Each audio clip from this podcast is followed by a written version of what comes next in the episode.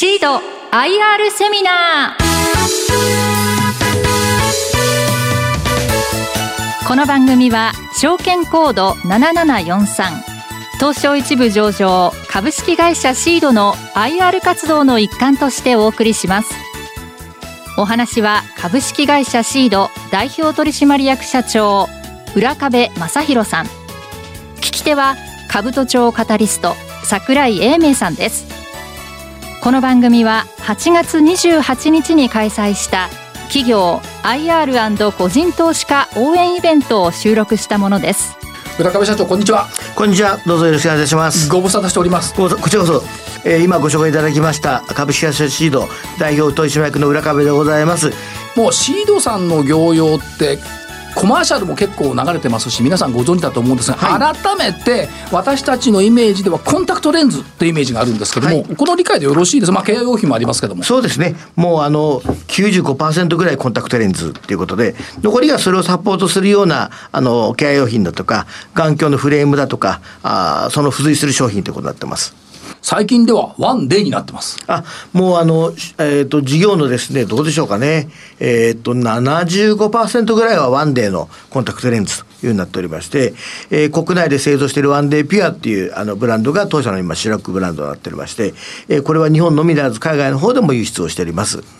御社の商品のバリエーションって多いですよね。はい。えっ、ー、と、まあ、国内で作ってるっていうことと、えー、多品種少量ができる、まあ、生産規模だということがありまして、えっ、ー、と、まあ、遠視の方から、あの、例えばプラス8度数の遠視の方からですね、マイナス16までのワンで作ってる会社は、多分量産メーカーでいうと当社ぐらいかなっていうふうには思います。あとは、まあ、乱視の角度もたくさん作ってますし、遠近療養は2種類作っておりますし、それもまあ、ワン、あの、ツイクルも作ってます海外ではワンマンスも作っておりますので出してますので、えー、そういう意味ではすごくバリエーションが広いかなと思います。こだわり多分あると思うんですが、メイドイン日本。はい。あの、まあ、クリアなコンタクトレンズについては大部分日本で作っておりまして、えー、日本で原料、まあ、もっと言うと金型からですね、はい、最終製品まで作ってるっていうのが一つのこだわりでやってます。このメイドイン日本っていうのも、これはまあ投資家さんにも覚えておいていただきたい。はい。あの、まあ特にあの、日本の作ったものっていうのは、やはり東南アジア、あの、あるいはヨーロッパでも、えー、品質の高さだとか、あるいは品質管理の厳しさだとかっていうことでは信任が高いというふうには思っておりますので、えー、メイドイン日本を掲げてやることの意義があるかなと思います。はい。そして、えー、っと、EDOF、これは所長。EDOF って発音いただくのが一番いいかなと思ってるんですが、もともとはですね、あの、一眼レフだとか、あの、眼内レンズだとかになんかで取り入れられた原理なんですが、はい、まあ、単純に言うとあの、あのピントの合う範囲をできるだけ広くしましょうというように、えー、工学的な、あの、しげ、まあ、外からの情報をですね、網膜に投影しましょうというようなことができるようなコンタクトレンズということで、拡張焦点深度といういうのが日本の役になります。はい。かね。えっ、ー、と、まあ、あの、なんですかね、非常にあの、バームクーヘンの年輪のように、近く遠く真ん中、近く遠く真ん中っていうのが不連続に並んでいるっていうのが特徴な、あコンタクトレンズになりまして、えー、非常に滑らかな見え方で、あの、夜暗くなっても、あの、瞳孔系が開いても縮まってもあんまり影響を受けないっていうのが一番のポイントなんですが、まあ、その分ですね、作るのが難しいっていうのが技術の塊。はい。はい。あの、あと、検査検品するのも難しいっていうのが最大の難点であります。はい。しかし、これあの、遠近療養コンタクトレンズって、これ素晴らしいんじゃないですか、ええ、あの、去年、実はあの、コンタクトレンズのマーケットっていうのは、ここ10年来では初めてマイナス成長だったんですね。えー、出荷額ベースでですね、マイナス7%台ぐらいの、えー、マイナスが、あの、まあ、全業界で記録してるんですが、2個だけですね、はい、あの、こんなような、あの、世の中の中にあっても広がったものがありまして、一つがやっぱり遠近療養。はい、これはもうあの、人口のデモグラフィックな、あれから言えば当然のことだと思うんですね。はい、で、もう一つがですね、オルソケラトロジーレンズっていう、主にまあ使われてるのは小学校から中学校にかけての方が多いと思いますが、近視のあの裸眼になれる矯正を夜間にするっていうことで、あとはもう一つはですね、様々な先生のかが、あ近視の進行そのものも、えー、少し遅らせる効果があるんじゃないかということで、まあ、いわゆる近視の進行抑制効果と言われるものなんですが、はい、それがあの臨床的には期待できるっていう商品で、まだあの最終的な認可とかなんか今後の話になってくると思いまますが、えー、先生方の中ではそういうのを期待されている方も多いレンズが、この2つが唯一伸びたカテゴリーになります。あとあのまああの目の瞳の輪郭を際立さ際立たせたい方とか、これはあの、まああのまあ、いわゆる女性の方が9割方お使いになってらっしゃる。9割方ユーザーの9割方は女性なんですけどですね、はい、えーと、いわゆるサークルレンズだとかカラーレンズコンタクトレンズだとかっていう言われる類のものですかね、えー、東南アジアではこちらの需要がすごく高くてですね、はい、中国のコンタクトレンズ市場の半分はこの手のものになります。なるほど、はい、で差はさりながら、まあ、コロナ禍で、えー、一時、まあ、去年はちょっとご苦労されたと思いますが、はい、そうは言ってもニーズがあるんでどっちにしても伸びてる市場ですよね。えあの去年はやっぱり学校が止まったのが大きかったと思いますね。はい、大学の授業がほとんどオンラインになったということだとか、小中高です。で言えば、え中高部活動がそもそも上期なかったということだとか、小学校の眼科検診が夏休みまで延期されたっていうところがすごく多かったんですね。で、まあこれによってあのコンタクトレンズのユーザーがやっぱりすごく落ちたっていうことがありまして、で7%、えー、マーケットは全体縮んでまして、えー、出荷額ベースで2248億円っていうのが、えー、卸売市場の金額ですかね。はい、えー、小売は大体これの1.6倍ぐらいだと思いますので、4000億円をだいぶ切って3000億円の前半ぐらいまで落ちたっていう感じだと思います。まあ、そうは言っても2年、25年間で5倍に成長しているマーケットなのと、禁止の人口はですね、まあ、あの、いいか悪いかですタブレットを使って学校で勉強するお子さんが増えてくるますので、はい、えー、これはあの、まあ、根強く1%ぐらいずつは禁止率で上がってまして、えー、そう考えていくと、まあ来年、今年はまたちょっと成長軌道に戻るのかなと思います。思いますお子さんの視力は低下ってやっぱ多いんですね。そうですね。あの、まあ、あの、必ずしも全部勉強だけじゃないと思います。はい、やっぱりテレビゲームだとかなんかをすぐ対応して、あの、子供の時からやったりですね、はい、スマホだとか YouTube だとかのちっちゃな画面をですね、ええ、見ながら、やっぱり子供の時育つとですね、どうしても早くから近視になりやすくなるっていうことですね。あとは、成長期に早く近視になると、あの、背が伸びてる間ってね、一般的に、あの、目の眼軸長っていう、その目の奥の奥行きですかね、はい、これがだんだんだんだん大きくなるっていうふうに言われてるんですね。で、これがあの不均等にあの目が成長することが近視のあの原因だというふうに言われてまして、まあ単純に背があの伸びる期間中早くから近視になれば高く度数が上がるってことになると先ほど言ったみたいになかなか眼鏡では矯正しづらくなってくると、はい、まあコンタクトレンズの出番になるってことが一つなんですが、まあ、一方ではその将来、え病的近視だとか高度近視っていう部類に入ってくるとですね、えー、網膜剥離だなんだって厄介な成人病になりやすくなるっていうことで、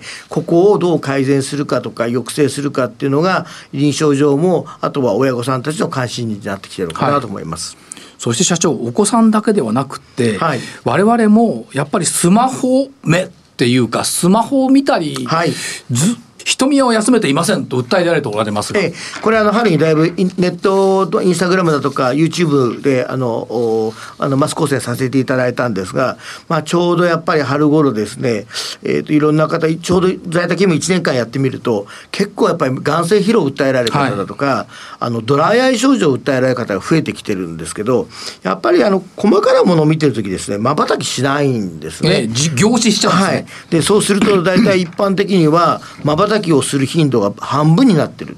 か言われてまして半分になると圧倒的に皆さんその目の表面の涙が乾いてきてですね、えー、眼性疲労っていうことになって見にくくはなるし疲れるわっていうことになってくる。あとはまあ頭痛だとかですということで頭が最近痛いんだけどっていろいろあのあのいろんなとこ見てもらって、はい、結局は眼性疲労だったって方結構いらっしゃるっていうのが、えー、えー、今年の3月からあの5月ぐらいにやった学会の発表の中でもたくさん取り上げられていらっしゃいましたのでですね、はい、こういうニーズがあるのかなってことでちょっと手元を見るときに楽にするようなコンタクトレンズっていうのを作ってみました。はい、でこれはサークルレンズでも展開しておりまして、まあ、あの機能としての基礎シリーズでしてですね、えーと、ビューサポートっていうようなシリーズとしてお出ししております。ピント調節の負担軽減を目指して開発された。はいということですね。はい。あの、ちょっとだけ近くを見ることをアシストする、はい、あの機能が入ってます。それから先ほどもちょっと出てきました、オルソケラトロジー。おです、オルソです。オルソケラトロジー。はい。はい。これは、夜中寝てる間にコンタクトレンズ、レンズを装用することで、えー、脱着、と外した時の裸眼視力が改善する。はい。あの、これ10年ほど前から日本では承認されてるレンズになりますが、はい、まあ単純に言うとですね、目にコルセットみたいなものを眼球にはめて、えええー、夜、あの、コルセットをはめることによって、眼球のその角膜の形っていうのが一定程度に収められてるんですね。はい、で、それが昼間も同じ形を維持できるっていうのが、あの、日常的からそういうことを繰り返すということでできるっていうのが、このオルソケラトロジーのレンズでありまして、えっ、ー、と、まあ、最初はですね、あの、動体視力を落としたくない。ええ、で、一方で、あの、コンタクトレンズとかなんかで、万が一ずれた時に、あの、困るっていうようなことで、はい、プロ、あの、まあ、スポーツの選手ですね、え、の方々が最初に、まあ、着目されたやつで、あの、よし、よくよし、レスリングの、あの、石田さん選手なんかも、えー、当時最初に使われたっていうふうに言われてますが、はい、まあ、レスリングだと締め技とか寝技ありますのでね、えー、えー、メガネは元ですけど、コンタクトもなかなかしづらいっていうのがあると、はい、やっぱり裸眼で動体視力、相手の素早い動きをですね、ちゃんと察知したいというようなニーズがあってやられたんですが、今はもう一般の方々にも普及されたレンズになっておりまして、日本では当社のあの子会社のユニバーサルビューも含めてですね、はい、3社が承認を取って販売をしております。えー、市場が大体急拡大をしておりまして、今、どうでしょうかね、1.4倍ぐらいのペースで大体年々膨らんでるんじゃないかなと思います。これしかし逆転の発想ですよね。昼間コンタクトじゃなくて夜コンタクトして昼間裸眼そうですね。はい。あのまあそういう意味で言うとあの特にお子さんにする場合にはちゃんとあの衛生管理をきちっとしてもらわないということがあのついて回る話なんですが、はい、それさえやってもらえば非常にあの快適なあのあやり方になるのかなと思ってます。はい、で今お話ありましたユニバーサルビューさんはここのところのフィールドで活躍されている。はい、日本で一番今シェアを持っているというふうに推定してまして大体55、6%ぐらいが推定シェアかなというふうに思います。はい、はいそして成長戦略ということでいきますと、日本のシードから世界のシードへ。はい。ということですね。まあ、これは、あの、先ほど言ったように、日本の、あの、まあ、禁止率は上がっていくんですけども、そうは言っても人口の減り分にはなかなかどっかで勝てなくなってきます。で、そういうことを考えてみるとですね、どっかにあの人口の減りによる崖が必ず待っていると思ってますので、まあ日本では高機能化するっていうことで、えっ、と、市場の規模っていうのは維持していこうというふうにはあの、みんな思ってると思いますし、あの、一方では東南アジアみたいに禁止率の上がり方が、まあ、いいか悪いかですけど、非常にあの、日本より立ってる状態でですね、はい、かつ人口が多くて、年齢構成が若い国というのが大きな狙い目だなというふうには思っております。あとは、あの、まだまだマンスリーのレンズが主力になっている、あの、可処分所得が高い欧州市場っていうのも面白いかなというふうには思ってまして、はい、先ほど言ったオールソケラトロジーなんかも含めてですね、グループ会社で承認を中国だとか欧州それぞれ取っておりますので、えー、あ中国今申請中ですね。えー、欧州も取っておりますけれども、えー、こういうのも駆使しながらあのやっていきたいなと思ってます。ちょうど今40カ国以上ぐらいですかね、はい、大体出せたかなというふうには思っております。これ社長、メイドイン日本とジャパンクオリティっていうのは、やっぱり海外から見ると憧れるんでしょうはい。あの、これはまあ、あの、作り手側から言うと若干ちょっと、あの、細かなわけがありまして、メイドイン日本では我々全部日本で作ってますので、す、べ、て、あの、まあ、お尻から頭まで全部日本の製品なんですが、ええ、ジャパンクオリティっていうのは台湾に一部委託して輸出している製品なんかも含めてなんですが、あの、品質の検査基準とかなんか当社基準を採用してやってもらってますので、えどこで生産地があるかっていうことに関わらずですね、えジャパンクオリティのものを出していきたいなっていうのが、我々の、あの、気持ちであります。はいそして、えー、成長戦略のもう一つは、やっぱり生産体制の強化っていうのことは重要ですよね。はい。あの、特に多品種あの少量生産になってきますと、はい、機械の能力はたくさんあってもですね、実際に生産、実生産であると、一定程度にやっぱりスケールダウンされるっていうのは致し方ないことなんですね。ですので、多品種あの少量生産をやっていくっていうことは、やっぱりラインの、あの、あの、能力っていうのを、えー、オーバーに持たないと、それ実現できないというふうには思っておりますので、えっ、ー、と、今、あの、去年の10月に、えー、製品倉庫棟っていうのを新しく作って、はい、12月から稼働しておりますけれども、それによって2号棟、3号棟の生産のあのフィールドにあったですね、中間資材だとかそういうものを全部こちらに寄せることができましたので、はい、えー、生産可能面積がさらに広がる形になっておりまして、3月ぐらいまでにですね、追加設備を入れて、今期末は大体5300万枚から5500万枚ぐらいを、えー、月産できるような能力まで引き上げたいなと思っております。これ5000万枚レベルっていうのは、日本では国内最大の製造能力。えー、多分そうだと思います。はい。で、あの、鴻巣の、埼玉県の鴻巣の研究所全体、これ、私も一回行ったことあるんですが、はい、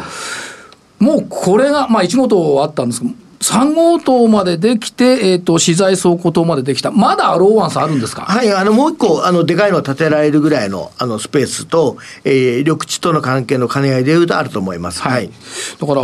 これが埋まるんだと思うとですね、はい、なんか感無量の感はするんですけど、すごいですよね、これ。そうですね、あの高さどれだけ取るかによって、まあ、生産可能面積だいぶ変わってくるとは思いますが、はい、どうでしょうかね、えー、国内で8000万枚ぐらいまで作れる分ぐらいまでは有効利用ができるだけの面積あるんじゃないかなと思います。ここは保育園もついてるそうなんです。あの、えー、これ3年ほど前にですね、えー、4年ほど前ですかね、足掛けになると、えー、保育園を作っておりまして、これ日本で最初に、あの、制度改革を行われた時の、えー、あの、企業設置型の保育所とですね、認可型の保育所、そして学童保育の、えー、複合施設になっておりまして、えー、170名ぐらいですか、今定員がありまして、設置した時には、あの、まあ、いろんな珍しいところで安倍首相も、あの、ご見学に参りましたし、はい、えー、と、埼玉県の大野知事もご就任早々の時にも、えー、ごあのまあ、ご見学に来られてまして、当社の今、社員は大体15、6名ぐらいが利用してますかね。はい地域貢献もされているっていう意味もありますはい。あの、認可型で170名ほどの、あの、規模がありますので、えー、地元の方々に最大に使っていただいてますし、市も全面的に協力いただいてます。社員の方については、あの、朝も8時から夜の8時まで預かれるような形だとか、事前に頼んどけば土日も対応できるようになってますので、シフト勤務だとか、実験の関係で土日もいたいだとかっていう時には、お子さん続けて、あの、預かれるようにしてあります。はい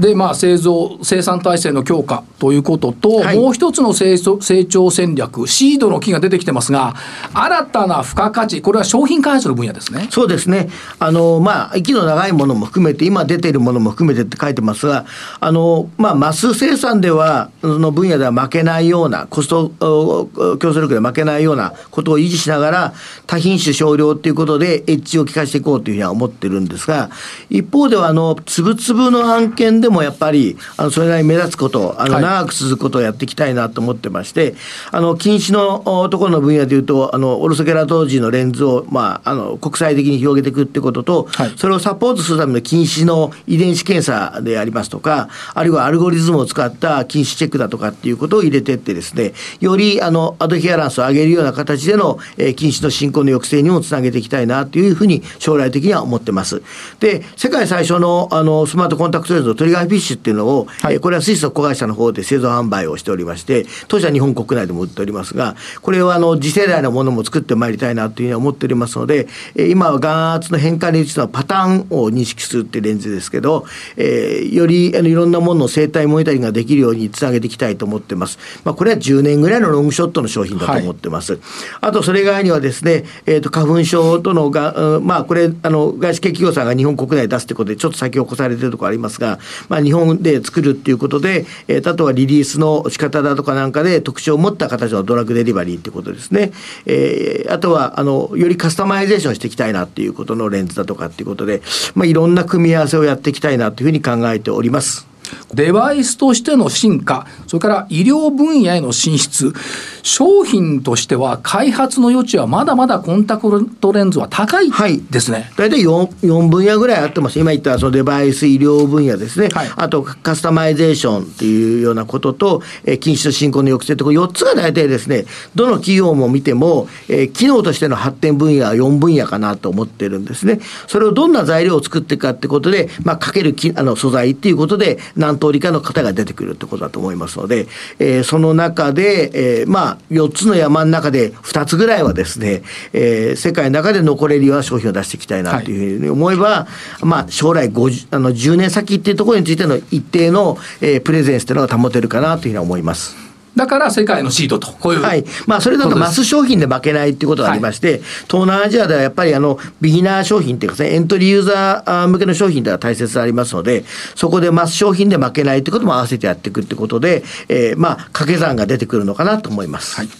そして業績面ですけども、はい、今期、えー、2022年3月期の第一四半期、はい、えっと、決算ハイライトという意味では、どういうふうに見たらよろしいですか、えーとまあ、基本的にはですね、えー、期末年までののところ、あの、仕上げ利益のところで言うと、えー、増収増益というふうになっております。まあ、あの、去年の第一四半期はああいう状態でありましたので、増収するのは当たり前ということはあろうかと思いますが、国内市場があの非常に回復いたしまして、えー、あの、旧あの営業基準というか、えー、のあの売上の計上基準でいうと、69億1100万になりますが、これでいうと8億1200万の増収になりましたので、約13%ぐらい回復しておりまして、えー、営業利益の段階でいうと、あの、旧も新も全く同じなんですが、大幅にあの利益水準を回復しまして、3億3700万で、これはまあ去年から言うと5倍ぐらいということですかね、はい、まあ、系列でも似たようなもので3倍ぐらいということになっておりまして、四半期純億1億4100万で、去年があの赤字でございましたので、えー、プラスになっているということであります、はい、これ、消費者さんの購入活動が着実に回復の兆しとありますが、まあ、これは感じられる、はい、ということですか？あの年度ベースでいうと、大体10%ぐらいマーケット縮んだ形になってまして、肌感覚でいうと、あのまあ今年で5%ぐらいの回復、来年で国内はあのプラス5%ぐらいの回復ってことで、消費の金額ベースは戻っていくのかなというふうには思います。まあ、あとはあの中国はあのいち早く回復したんですけども、ちょっと第二あのこの46は少し足踏み状態で、東南アジアは正直言って国によってまだら模様だと思います。はい、香港とかシンガポールは着実に回復していると思いますが、まあ、台湾なんかあの前期は悪かったですし、えっ、ー、とインドは今ちょっと回復基調にありますけど、あのその前の四半期は悪かったですね。えっ、ー、とインドネシアとマレーシアは今なかなか大変な状態ということだと思いますので、まあ、国によってまだら状態。欧州はおしなべて、えっ、ー、と、5月ぐらいから回復基調に入ってると思います。そして、えーと、今3月期、通期の見通しについてはいかがでしょうか？はいえーとまあ、このようなことがですね、あの少し、えーと、発行性を持ちながらも大体進んでいくっていうのを持っておりまして、えー、295億ということで、えー、連結ベースで15億9300万、これはあの、えーと、新、えー、の連あの営業基準ベースですかね、はい、えー、旧ビジのアップルドアップルだと300と2億っていうことになりますので、えー、それぐらいの回復ができるのかなというふうには思っております。で、営業利益は12億5000万、経常が11億5000万、えー、当期純利益はですね、えー、特利がない分落ちますが、6億円ということでございまして、まあ、あの、 ongoing のベースで言うとですね、着実に収益性は回復していると思っております。が、一方ですね、あの、この期間も、あの、新しいものに対する開発の投資は進めたいというふうに思っておりますので、まあ、今期比較的、え、いろんな、あの、知見だとか新しいものをグループ会社も含めて入れていきたいと思っておりますので、そこでは、あの、比較的経費は、あの、出していきたいというふうに思っております。はい、えっ、ー、と今期の重点方針ということでいきますと、まあ、国内営業のところですと、積極的な営業活動を行いますよ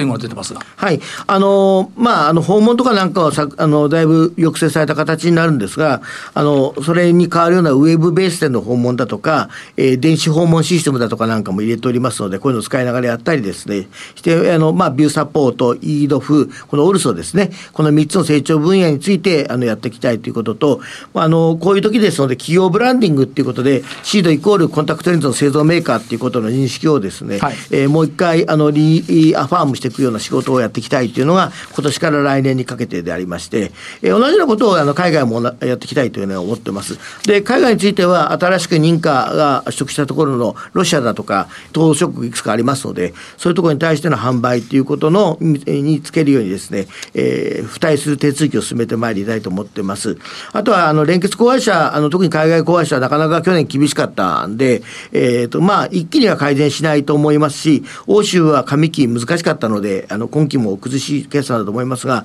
まあ、ベースラインのところの実力を改善するようにやっていきたいというふうには思ってます。あとはシリコンハイドロゲル素材を用いた商品を、え今年2月から欧州で発売をしておりますが、国内でも販売ができるようにですね、生産体制の整備を行っていきたいということですね。で、先ほど言った4つの分野についての、え研究開発は、あの、非常に積極的にやっていきたいと思ってますし、プライム市場に来年、え残りたいなというふうには思っておりますので、まあ、あの、流通時価総額が当初は足らないんでですね、1年半ほど前の株価だとちょうど足りる形になりますので、はい、まあ、ちょっと我々のことをよく知っていただくって活動っていうのを、えー、去年少しお休みしたところがございますので、もう一回やっておきたいなというふうに思ってます。あとは新社屋の準備もされてると。そうなんです。あの、え、ー、と、30年以上、あの、建築して建ってるものとか、40年近く建ってるものもございますので、えー、こちらの方は、一旦ですね、全部取り取り壊しを、えー、来年度行ってですね、新社屋建築していきたいと思ってますし、その際には、あの、お客様を招いての研修のいろんな、あの、場を提供することを作ったりですね、えっ、ー、と、そういうようなことで営業につなげるような、あの、場も作ってまいりたいというふうに思っております。次の展開に向けての新しい社屋、はい、本社というまあ、あとはまあ人材の採用だとかですね、えー、そういうことでも重要かなというふうには思います。あと、まあ、新製品っていうことでいくと、シードワンデーシルファ。はい。これあの、まあ、あの、造語なんですけど、えっ、ー、と、あの、シリコンのコンタクトレンズで一番あったご不満っていうのは硬いよねっていうことで、えー、非常にあの、創用感っていうか、ことだとか、あとは傷がつきやすいっていうようなことがよくあの言われたことがありますので、あの、当社柔らかいシリコンっていうのを標榜しておりまして、まあ、シルクっていうところから来るシルファっていうふうな造語にしております。えー、北欧スイス、フランスでは2月から発売をしておりまして、はい、えー、今、イタリアだとかですね、あとオランダとかなんかにも、えー、この1あの9月ぐらいまでに販売を開始してまいりたいと思っておりますので、えー、生産あの規模を拡張してまいりまして、12月からはあの国内向けの在庫が作れるような体制を整えてまいりたいと思ってます。はい、えっ、ー、と、多分認可は期待ベースですけど、秋ぐらいには出るんじゃないかなと思っておりますので、そのようなタイムスケジュールで臨んでおります。期待をしておきたいというところですね。はい、あとあの ESG のところですが、まあ、統合報告書も出されました、はい、ということと、あと、関心があるのはやっぱりそのプラスチックをお使いになってるっていう部分での、この廃棄のリサイクル、そうですね、あの統合北書を今年初めに出しまして、あの非常に詳しくあの記載させていただいてますので、ぜひあのホームページからあのダウンロードできますから、ご覧いただきたいなと思いますが、プラスチックはもともと製造段階におけるリサイクルたくさんやってきたんですけれども、はい、えー、あの一旦最終製品まで作ってしまって、期限到来したものだとか、あるいはあの保存サンプルだとかなんかの破棄は、なかなか難しかったんですが、はい、えー、今回全部それをですね粉砕化してかつ分別する仕組みっていうのを4月から作っておりまして、えー、これによってですね今まであのあの産廃物だったものが有価物としてですね、えー、再利用できるっていう仕組みを作ることができました。でそうするとですね最終消費者の方々に届いたそのコンタクトレンズのケースとかそのものが一番まあリサイクルとしては大きな課題になりますので、はい、これをあの特にあのプラスチックのそのケースの部分をですねリサイクルしましょうっていうのがブルーシードプロジェクト海に愛をということでやり始めております。はいこれ社長回収っていうことですが、まあ、ブルーシードプロジェクト、はい、今社長おっしゃったサブタイトル「海に愛を」愛はラブでもあり、目でもある。はい、そうですね。あの、まあ、海洋プラスチックっていうのはすごく、あの、問題になりましたので、海洋プラスチックに愛を持って、あの、まあ、目の会社から何かできないかなってそういうようなことで、えー、名付けをしました。そして、えーと、株主還元策というところでは、安定的かつ適切な配当継続を実施していますと。はい。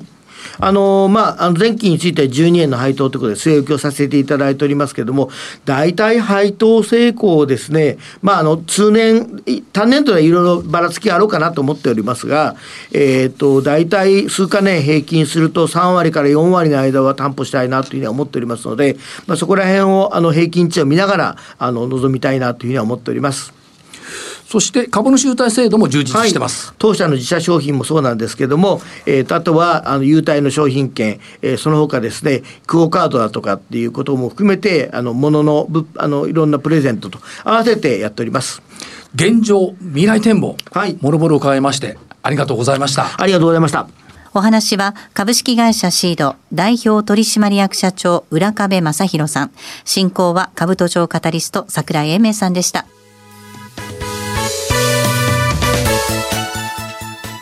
シード IR セミナーこの番組は証券コード7743東証一部上場株式会社シードの IR 活動の一環としてお送りしました。